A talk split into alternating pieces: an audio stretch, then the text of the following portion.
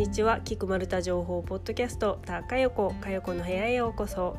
この番組は丸ごとマルタのガイドブック著者の林かよこが地中海の島国マルタの話と英語海外仕事などについて週替わりゲストパートナーと語る番組です。毎週水曜夜9時から配信しているインスタライブでの話を前半後半の2回に分けてこのポッドキャストで金曜と月曜に配信。インスタライブでは皆さんとコメント欄を通じて交流したりポッドキャストでは私が話すマルタに関するビフォーアフタートークを加えておりどちらも楽しんでいただけるコンテンツとなっております。本日11月22日月曜日。先週金曜日はほぼ皆既月食と言われた部分月食。皆さんの地域では見られましたでしょうか？東向きの方角に私はお散歩お買い物をしに行っていたので皆既月食をずっと眺めながら歩くことができました。少しもやがかかっていたものの欠けてからまた満ちていく月の形がすっごいはっきり見えました。みんな空を見上げて携帯で撮影しててなんだかいい時間が流れているなと感じながらお散歩できました。さて私ツイッターの方では毎日マルタのクリスマスツイートを始めました。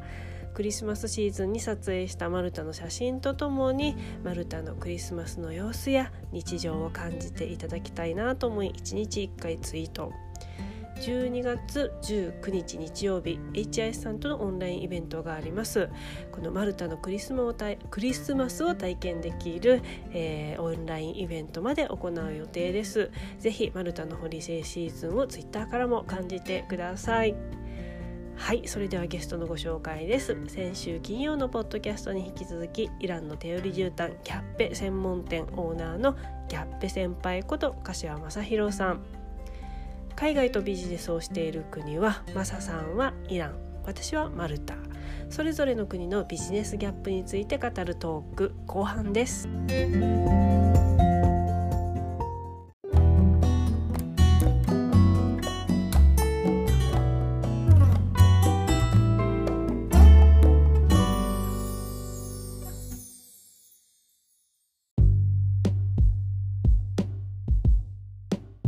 海外とのビジネス文化のギャップ、大変さなどを話しましたが、でも、こういう点はいいなとか、海外の人の働き方、羨ましいなもあったりするんだよね。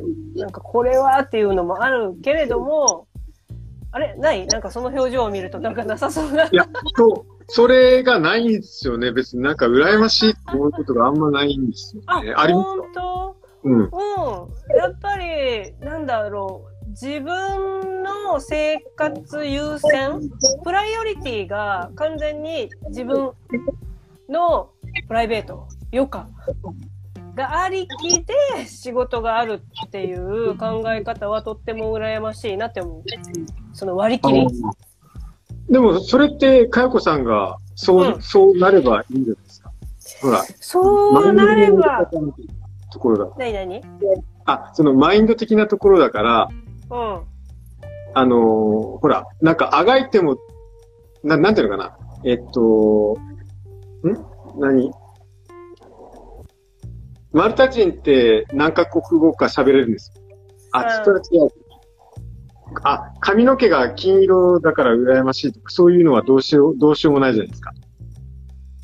うん。うん。例えね、例えね。例え、例え。うん。うん。でも、ほら、プライベート優先に働くっていうのは、プライベート優先にかよこさんがしたらいいじゃん。ああ、マインドを塗り替えたらいいだけの話ということだよね。はい、あ、わかる。でも、なんだろうな、こう、そこ日本人なんだろうね。なんか、長年培われた、こう。ああ、ベースが、うん。そうそう、ベースが、なんかこうしなきゃとか、分かってても、うん、でもここはちょっと仕事を優先にした方がいいかなとかさ。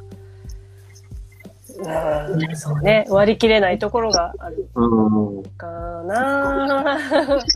まだなりきれないかな。それは、あの、なんか合理的に考えて、この瞬間は仕事を選んだ方がいいっていう考えなのか、それとも、うん、あの、なんか、慣習的なというか、周りの目が気になって、うん。仕事選んだ方がいいのかっていう、ど、ど、どう、どうですか、そこは？あ、あのね、時間的な問題だね、私の場合。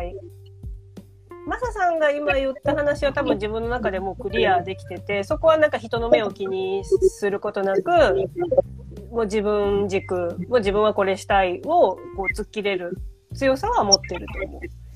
けど、例えばこう9時5時で働きゃ、働かなきゃとかさ、残業しなきゃみたいな部分は、今フリーだけど、フリーだけどなんとなく朝10時から夕方6時まで働いて、で、その後は走りに行ってみたいな感じで、なんとなく決めてやってるのよ。でもそれ別にさ、こだわらなくていいじゃん。フリーなんだから。別に今日は3時までで、あとは好きなことするイエーイみたいなのでもできるけれども、とか、あとはあっちの人たちってもう5時になったら本当、もう終了版、もしくは4時半ぐらいから終了みたいなさ、ところがあって、あとはもう受け付けません。もう終わったからっていう、もうはっきりしてんのね、線引きが。えー、だけど、はいはい。例えば、なんかもう6時に終わろうと思ってたけど、もうギリギリですいません、これ提出遅れました。とか、なんか、これできますか？とかって言われたら、ああ、大丈夫ですよみたいな感じでやっちゃう自分がいるから、そこは日本人的だなって思うので、俺たちを見習いたいっていう、そういう時間的な概念。なるほど、なるほど。うん。うん。そうでしたか。そうでしたか。あ、じゃあ、マルタの人って結構その辺がもう、かんスパッと割り切りが。スパッと。うん。うんあのー、やり取りしててもそうだし、例えば自分がさ、お客さんでお店に行くとか、病院に行くとかっていう時も、もう3時までって決まってたら、もう3時にバーンもうどんなにこっちが訴えても、もう閉まったからっていうふうに閉じちゃうので。うん、例え例えばその病院で一番私がびっくりしたのは、私があの骨折して入院してた時こう支払いのレセプションがあって、そこは3時で閉まるって決まってて、で、どんなに行列ができてても、3時になったらバシッて閉まるのよ。うん。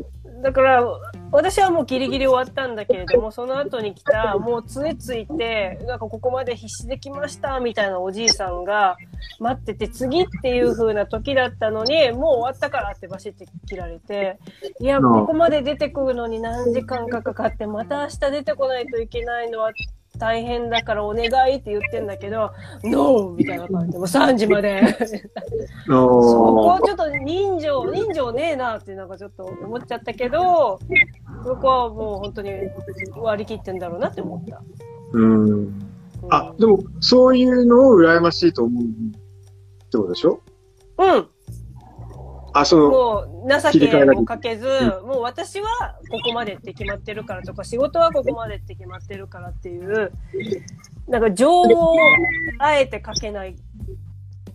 うん。厳しいかもしれないけど、なんかもうさ、それやってると切りないじゃん、ずるずる。うん。だからそう割り切れる強さ欲しいなーって思う。じゃあ、最後、あの、僕があの、インスタライブの時に、もう一個だけ話していいですかっていうのを、もう、非常にこう、バッ、バシッと、カットしてもらったりですね。まさも時間だから。そういう、そういうとこやね。そういうとこ、そういうとこ。まあまあいいじゃんってなんか思っちゃうから。まあ確かにそれね、ただマインド塗り替えたらいいだけの話なんだろうけれども、うーん。ちゃった方が後悔しそうなんだよね、私の場合。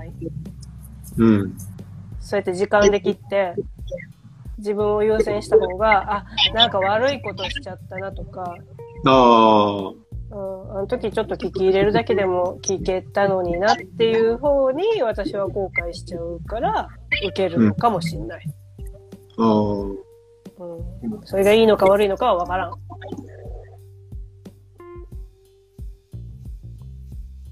うん。うん。でも、マサさんはないんだね。イランの人の、あ、こういうとこいいな、とか。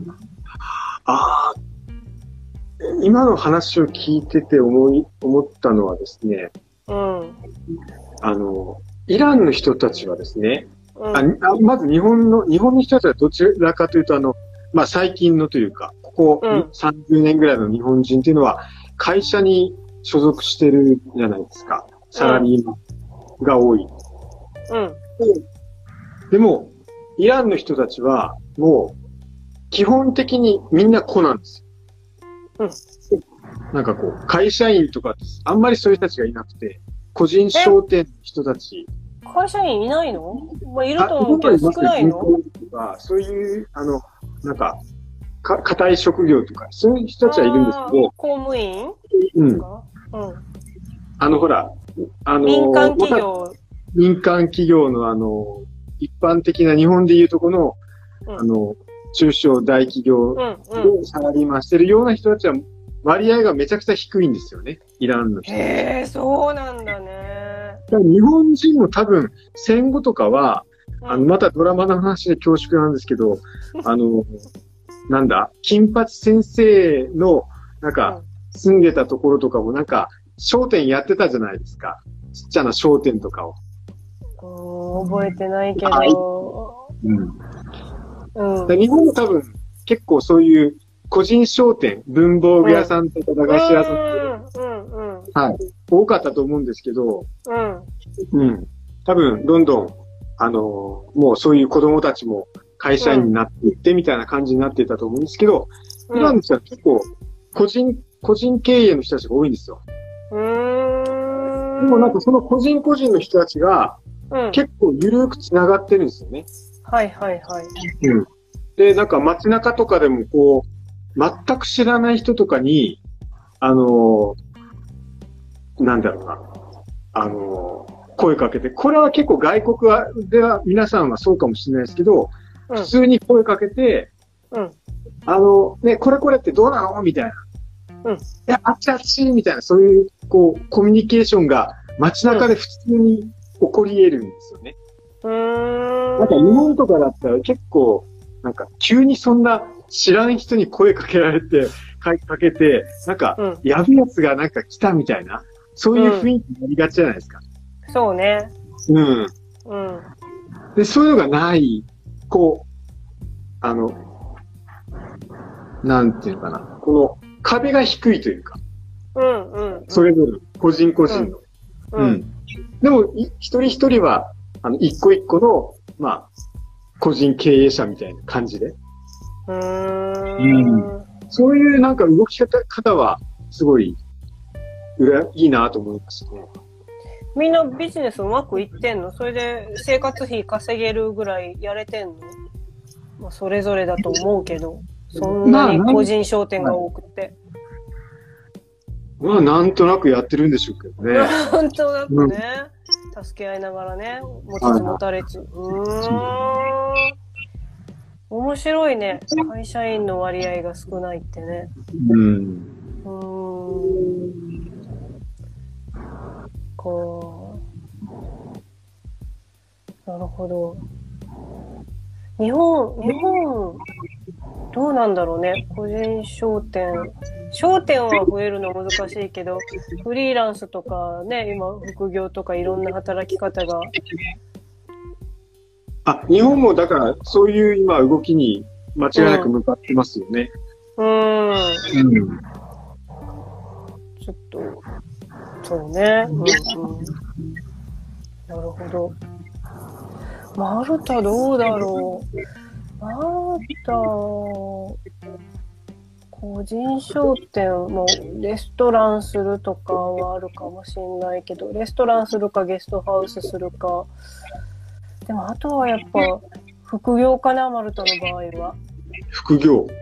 副業、副業。もうみんな大体2つ3つ仕事を持ってるかな。うん。そこにはそのなんか正社員とかパートアルバイトみたいな概念はあるんですか？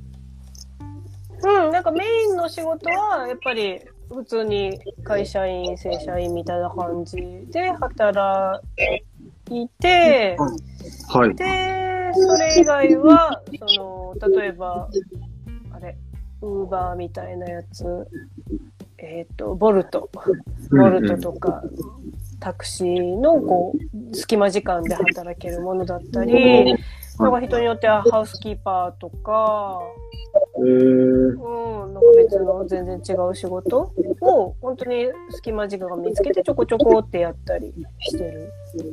あの、多い、やっぱりホワイトカラーの人たちが多いってことですか？そしたら、マルタも。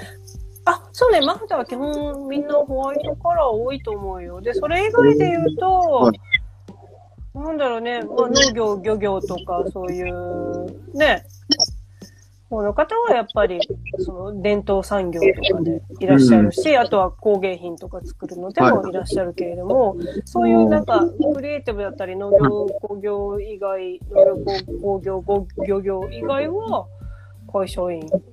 うん、と、あとは、まあ、お店だよね。あの、うん。観光産業だから、レストランとか、そういうところ。うん、で、その、ホワイトカラーじゃないのは、やっぱり、労働系は他の国の、その出稼ぎに来ている人たちになっちゃうよね。うん。っていうふうに結構そこはパキッと分かれてるかも。うん。うーん。そうね。何話そうと思ったの？なんか話したいことパッて思い浮かんだんだけど消えちゃった。消えちゃったのでちょっと次のテーマに行こう。はい。はい。そしたら最後のテーマです。えービジネス文化ギャップでストレスを抱えないための対策って何かありますか？マサさん。さっき前半でお話ししたときは、あの、向こうにこう花を持たせるような。着地点をっていうことがあったとは思うんだけど、それ以外で何かあります？はい。まあ、花を持たせる、あ、ま、持たせたとしても、やっぱりそう、僕もこう、なんかな、消えない、こう、ほ、こう、炎というか、うん。あの、くす、あの、ちょっとこう燃えかすというかですね、100%消化できないんで、あの、結構ですね、まあ、これあの、幸いだったんですけど、あの、YouTube でいろいろやってるので、うん。YouTube でその体験談みたいな感じで話すようにしてますね。それを。イネダンとのやりとりで、あの、憤ったこととか、あの、はいはいはい。こういうやりとりがありましたっていうのを。YouTube で紹介するようにしてますね。その、それは、あの、仕入れの、うんまあ、このプロセスにおいて、こういう、いあの、一体言わないみたいなのがあって、お互いこう、なんか喧嘩しそうになったけど、こういうふうに終わりました、みたいな。うん。なるほど。なんか入荷に際してのこう情報を伝えるところで、例えばそういうエピソード紹介みたいな感じで、そうです、そうです。うんうん、伝えてるってことね。はいはい。うんうんうん。あその、それを、えっ、と、一回動画を撮るときに、うん。一旦まとめるわけなんですよ。どういうやりとりがあって、うん。どこの部分でお互いに折れなかったのかみたいなのを、スクリプトを書くんですけど、うん。そうすることによって一回、こう、そのやりとりを客観視できるわけなんですね。うん。うん。うん。で、まあだから、なんていうんですか、あの、ちょっとまあ、相手とはこう、いざこざっていうか、こう、あ、あったけども、しこり、あの、こう、あったけども、それを、なんていうの、ネタとしてこう、使うっていうかですね、二次利用するっていう、そういう、使いなる方を。ほどね。うん、うん。はなんか、書き出すとちょっと落ち着くっていうもんね。一回書き出すとこう冷静になれるっていうのもあるし、うんそして、あの、ネタとして再利用っていうのはね、あの、プラスに活かしていくなんでも。そうそうそうです、そうです。うーん。そうね。そうやってこう消化していくしかないよね。うまい具合に。溜め込んでもしょうがないし、なんか文句言ってもしょうがないしね。はい。なるほど。なんかそれで YouTube を見てる方からなんか反響あったりとか、コメントとかあったりします？うん。まあ、あの、そのイランの、イランの方とのやりとりだけじゃなくて、うん。あの、僕がその、例えば入荷に失敗した話とか、うんうんうんうん。ね、あの、こんなことでちょっとお客さんに迷惑かけちゃいましたみたいなことも全部話してるからですね。ねマサさん、洗いざらい話してるよね。包み隠さずね。から、なんか、絨毯屋のそういう話って、多分、あの、多分、絨毯を買われたことがある人はわかると思うんですけど、そんな、うん、うん、多分いいことしか、基本絨毯屋さんって言わないんですよ。うん。このペルシャはどうのこうので、みたいな。うん、うん。うん。だから、あえてそこを言うようにしてるんですけど、僕は。うん、そうね。そういう内幕は、大体ね、やっぱり、内々で隠すというか、そこでとどめちゃうけれども、それをあえて素直に言う、なんかちゃんとこうオープンにするっていうのが、逆に信頼得てるよね、きっとね、マサさん、お客さんから。こういうのも包み隠さず言ってくれるオーナーさんなんだっていうふうにね、思われるから。うん、まあまあ、でも、それはもともと言うと、その、うん、なんでしょうね、こう、こういう、こう、くすぶってるものを、ちょっとこう、あのね、消化。どうにかして、うん、どうにかして前に包もうとか、うん、えー、うん、プラスに生かそうみたいなところがこう発端だったんで、別にこう、最初からなんか商売にね、あの、役に立てようということは全然思ってはなかった。うん、まあ、結果的になんかそんな感じになれて、かなと思いますね。なるほど。マサさんなりの、こう、ストレス解消というか、こう、問題解決法みたいな感じでやってみたら、そうだったっていう。で、もう一個だけ言わせてもらうと、どうぞ。ごめんなさい。時間あるよ。こう、問題があるじゃないですか。今、ここに問題があるじゃないですか。多分、うん、皆さん何かしらで多分悩んでることがあると思うんですけど、うん、僕の場合は、ここにあるものが、ここにあるのは変わんないんで、うん、一旦、ここにあるのは良しとして、うん、ここから、あの、物理的に距離を取りますね。え、わかんない、もっぺん言って 例えば、問題があるじゃないですか。うん、問題、悩みがあるじゃないですか。うん、さっきのイランの人とのやりとりで、ちょっとこう、熱くなっている。私。うん。時間が経つと、こういうものって徐々に収まるじゃないですか。時間の経過とともに。うん。人間、まあね、な、で、時間プラス、あとはやっぱ、物理的な距離だと思うんですよね。うん。だから、この問題が発生した、とりあえず、えー、かよこさんもできると思うんですけど、走りに行くとか、一旦、はいはいはい。うん、別のことするとか、本当にこう、うんこ、とりあえず置いとくんですよ。ここ、問題をここに。うん。したら、あの、なんていうのかな。考えなくていいというか、のなんか無駄にこう感情的な気持ちっていうのが、一回リセットされるっていうかですね。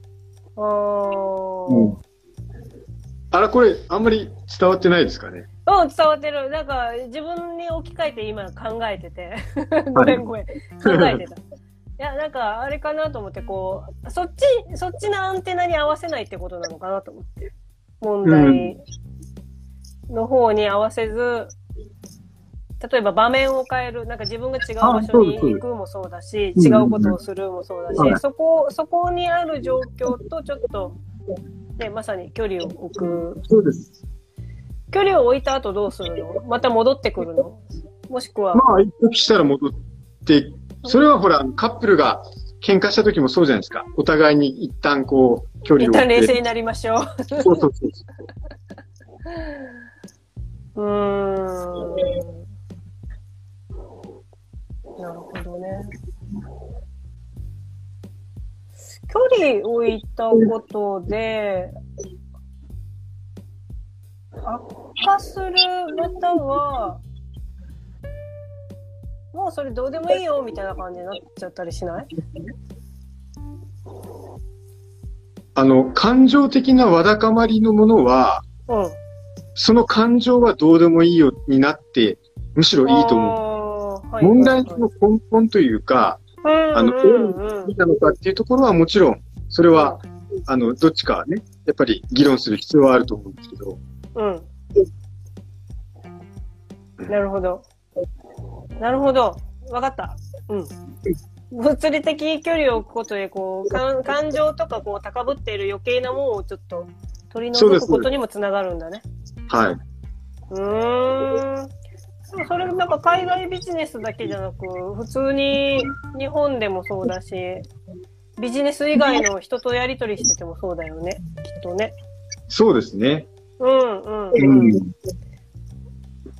だから、その、よくほら、マインドフルネスみたいなことってある、あの、はいはいはい、言うじゃないですか。僕もだから、あの、イランの人たちとやりとりを結構今年になってめちゃくちゃ増えたんで、うん、今年の元旦から、あの、うん、毎日、あの、うん、10分間だけ瞑想をしてますもんね。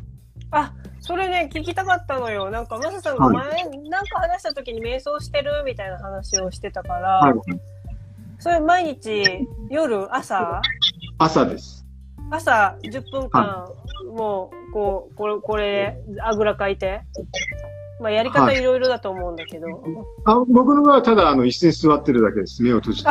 椅子に座って目を閉じて、こう、落ち着いて無になるっていう感じ？はいはい。うん。私もね、実はね、夜寝る前にやってるのよ。おお。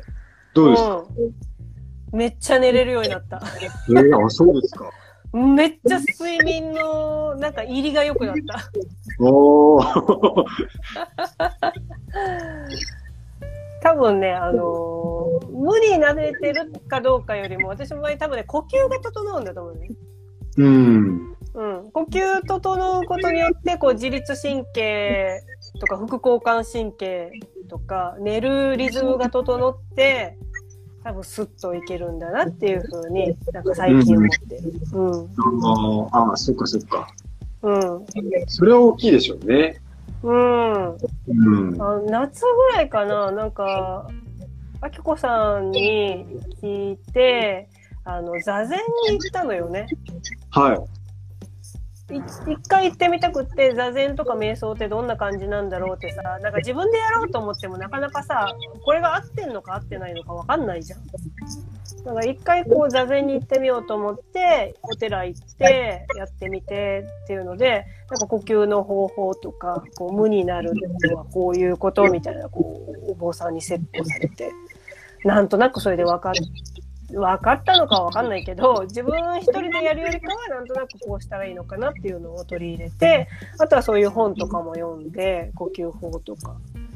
をやるようになったら寝れるようになったっていう。何分ぐらいします？私も10分ぐらいだと思う。測ってはないけど、うん、多分10分ぐらい、本当に。ね、あでも、うん、いい、効果が出たんであればいいです。よかったですね。うん、マサさんはなんか効果出た？その10分の朝の瞑想で。ああ、でもなんかあの、なんていうのかな。あの、それまでは、その、その、まあ、イランの人たちとのやりとりじゃなくても、結構、うん、あの、イラーっとするようなことがあったん、あ、ああったというか、まあ今でもありありますけど、それはあるじゃないですか、うん。で、ちょっとこう、声を荒荒げたくなるような瞬間でも、うん。その荒げようとしてる自分に気づくことができるようになった。わかりますかね？だからその、あの、ほら、瞑想するときに大事なのは、えっ、ー、と、まあ、何も考えないことだっていうのが大事だと言われてるんですけど、でも、いろんなこう、考えとか不安事とか悩みが目をつぶってる時にこう浮かび上がってくるんですよね。はいで、その考えに支配されて、あ、いけないいけないみたいな。うん、そこでまた無に戻ろうとするんですよ。それの繰り返しを僕は瞑想の中でやってるんですけど、だから日々生きてる中で、なんか、あの、は、あの、なんていうか、とっさに、こう来たからこう返したみたいな。その反応、リアクションを取ろうとしている自分。なんか、ガーンと言われたからガーンと言い返すみたいな。今までその、その反動で言ってたのが、あ、今反動で行こうとししてる。待て待てみたいな。うんちょっと一歩待てよみたいな。そ、そこにこう、かあの気づけるようにななれたっていうのが効果かなと思いますね。すごいね。客観的に見れるようになった、気づけるようになったってことなんだね。いや、そんな中ね、でも、大それたことで、あの、大それたじゃない。日々、日々、日々、もう、その、あ本当でも私私瞑想で寝れるようになったけどマサさんみたいにじゃあそれをこうビジネスの場面でイラッとした時に活かせるかというとそれはなんか私はまた別かもしれないな。私はやっぱ思思ったことはやっぱり言わないとってなるしなんか今言っとかないとあそうそうこれマルタ人だからかなこうなんかその場で言ってその場で解決しないとなんかじゃあ後から送るねとか後から連絡するねとかあれなんだっけみたいな感じになっちゃうからもうなんか全部その場その場で詰めていくとかうん。なんだろうな。あある意味短絡的な人たちだから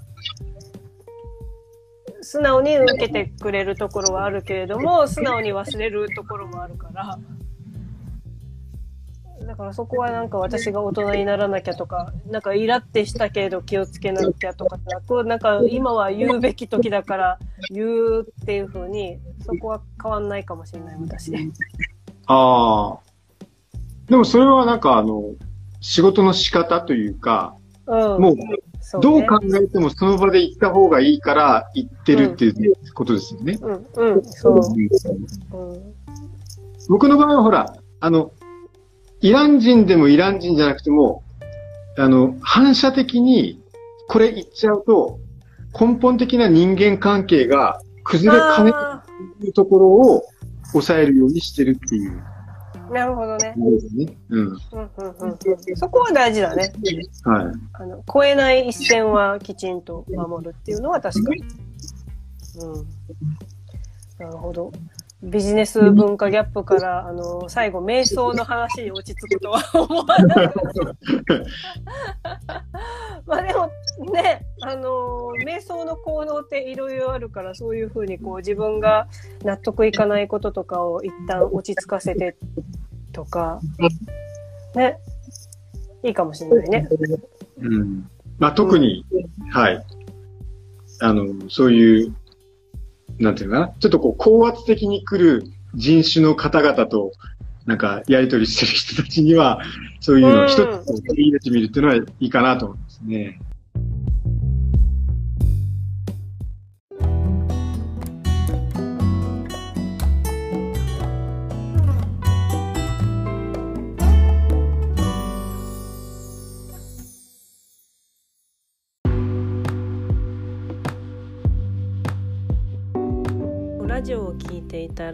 とあるコーナーにゲストで内館真紀子さんが出られていたんですね、えー、脚本家であり作家の。で私内館真紀子さんの本が20代からずっと大好きでかなり読んでで今も手元に1冊だけもう20代の頃に買ったこれだけはもう私の人生のバイブルとして絶対ずっと残しておこうって思っている本があります。でこの本が私が丸太行きになるきっかけを作ってくれた本なので紙が茶色くすごいもういつの時代の紙なんだっていう風な色に、うん、変色しているぐらいなんですけれどもなんか私にとったら何かあったらこう見返したいなっていう風な本です。で今日ラジオを聞いてあ内館さんなんか久しぶり。なんかテレビとかでもあまり見ないかな。まあ私が見てないからかもしれないんですけれども。でなんか久々に思い出したのでちょっとその話をしたいなと思います。今日内館さんがラジオで話されていたのがあの時あっちの道を選んでいたらって人は人生の中で一度や二度に限らず思うことだと思うんですよねっていう風な話をしてて。で私は20代そして30代も途中までかな留学行くまでぐらいかな。このあの時あっちの道を選んでいたらみたいな後悔をずっとずっとしていて。例えば学生時代に留学していたらもっと違う人生だったんじゃないかなとかもっと違う就職先にでね働いてたんじゃないかなとか英語も話せるようになってたんじゃないかなっていうふうに思ったりあるいはそのもっと手前の大学を地元の愛媛の大学じゃなくっていやなんか親にお金ないから県外じゃなくて地元にいてみたいなことを言われたから頑張って愛媛大学に行ったものの あの時ちょっと親の言うことを振り切ってでも東京の大学とかに行っていたら人生は違っていたのかもなっていう風なことばっかりそんなことばっかり考えてました。なんか今を見ず未来を見ず過去ばっかりこう振り返ってあの時ああだったら今の私は違ってたのにみたいな言い訳ばかりしてましたね。でこの内館さんの本の中でもこの手元に持っているっていう本はタイトルが「切ない OL に捧ぐ」っていう本なんですもう絶版になっていて手に入らないんじゃないかなと思うんですが書いてる内容が内館さんが大学卒業してそれを職をした22歳からの話と34歳で退職して脚本家として1本で食べていくまでの話を書いています。で私は内館さんが、えー、親のコネで入った三菱重工でのこう OL 生活と恵まれているんだけれどもなんかこうやりたいことをやれてない自分にモヤモヤしながら生きてでいろんなことにこうチャレンジするもののこれじゃないあれじゃないっていう風な壁にぶち当たったり。で最終的にはシナリオ学校に通ってでそれで脚本家として最終的にはこう働いていくっていう風な話を読んで。なんか自分も OL としてこう本当になんかくすぶっていた。なんかやりたいことが分かんないし。でもなんか今の自分には全然満足しない。でも何がやりたいのか何ができるのか。っていうところでずっと悶々としていたのでちょうど内館さんのこの本がすごいもう分かる共感できるっていう感じで何度も何度も読み直してました。そして最終的にはこう自分のやりたいことで一本立ちしていく内館さんのこの最後に書かれた内容とかを読んで私も最終的には絶対こうなるんだ。何でやるのかどうなるのか分かんないけれども、うん、なんか内田さんみたいになりたいなっていう風なのだけはありましたね。でそこで内田さんのこの「切ない OL に捧ぐ」の本で一番私に影響を与えたのが「29歳のニューヨーク」というタイトルの内容タイトルの章の内容です。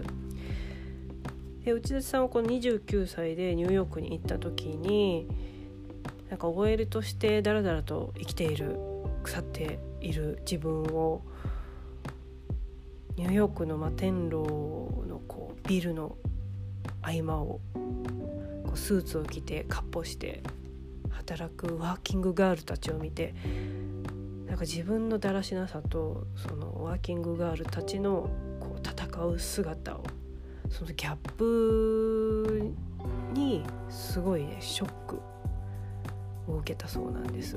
キャルカルチャーキャルチャーじゃないカルチャーギャップとでその姿を見てあ私はこのままじゃいけないって思い直してもう帰ってから心を入れ替えて生きるぞ。っていう風なきっかけになったのがこうニューヨークの旅行と書かれていました。なので私もニューヨークってこんな人生を変える影響を与えてくれる場所なのかだったら私もいて影響を与えられたいなんか変わりたいっていう願望が大きかったのでじゃあ私留学するならもう絶対ニューヨークだっていうふうに思ったのがこの本なんですね。でその何年か後かにえー、私実際会社辞めて留学するってなった時に留学エージェントさんに「どこの渡航先にします?」って言われた時に「あニューヨークでお願いします」もう一択ですが私会社を辞めて、えー、1週間とかあまり期間を空けず留学に行きたかったんですよね。なので、えー、カウンセラーさんからはいやいや林さんが行きたいニューヨークでの留学は半日の授業じゃなくって、まあ、フルタイムの1日の授業ですよねだとするとビザを取らないといけないのですぐは行けません1ヶ月でもこの時期長くて2ヶ月かかる方もいるので、まあ、最低23ヶ月見といた方がいいでしょうねって言われて「え23ヶ月もプー太郎でいないといけないんですか？留学前に」みたいな感じで全く何も調べてなかったのでちょっとニューヨークという行き先が結局選べずすぐ行きたいっていう気持ちを優先させてじゃあ他どこありますかって出された中で選んだのがマルタだったんです。なので私がこの「いやもうニューヨークです」っていうふうに言ってでも行けなかったっていうのがなければニューヨークに行ってただろうしもしくは何も考えてなければ他の留学先もいいなっていうふうに全然違うとこになってたかもしれないニューヨークでもマルタでもない。なので私にとても影響を与えてくれてマルタという国に出会わせてくれた本なんです。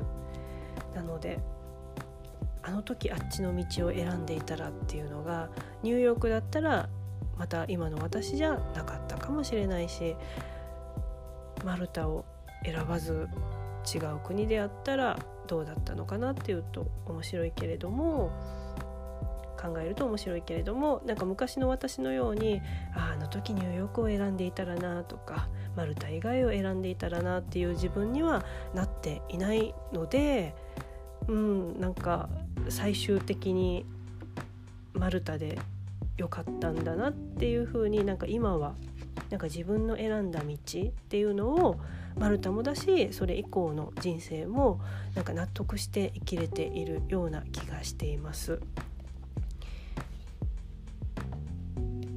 まあ、この本もう絶版になっているので読めないかもしれないけどちょっと Amazon とかで探して読みたい方はちょっと読んでみてください古い本だけれども全然共感はすごいできると思います。